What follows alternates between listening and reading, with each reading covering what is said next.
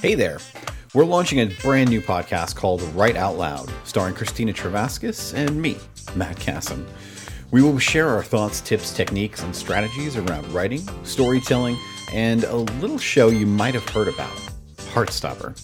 It's a Netflix series that's based on the graphic novels by Alice Oseman, and we use this show to highlight the ideas and concepts that we discuss around storytelling and finding your own unique voice as a writer. So join us each Monday as we delve into the world of writing for fun and profit and get to know me and Christina a little bit along the way. You're not going to want to miss this.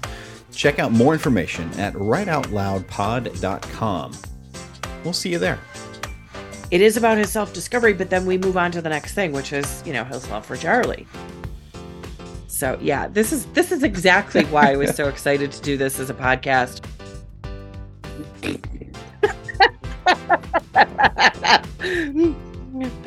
I'm sorry. That was that was funny. I don't know why it hit my funny bone.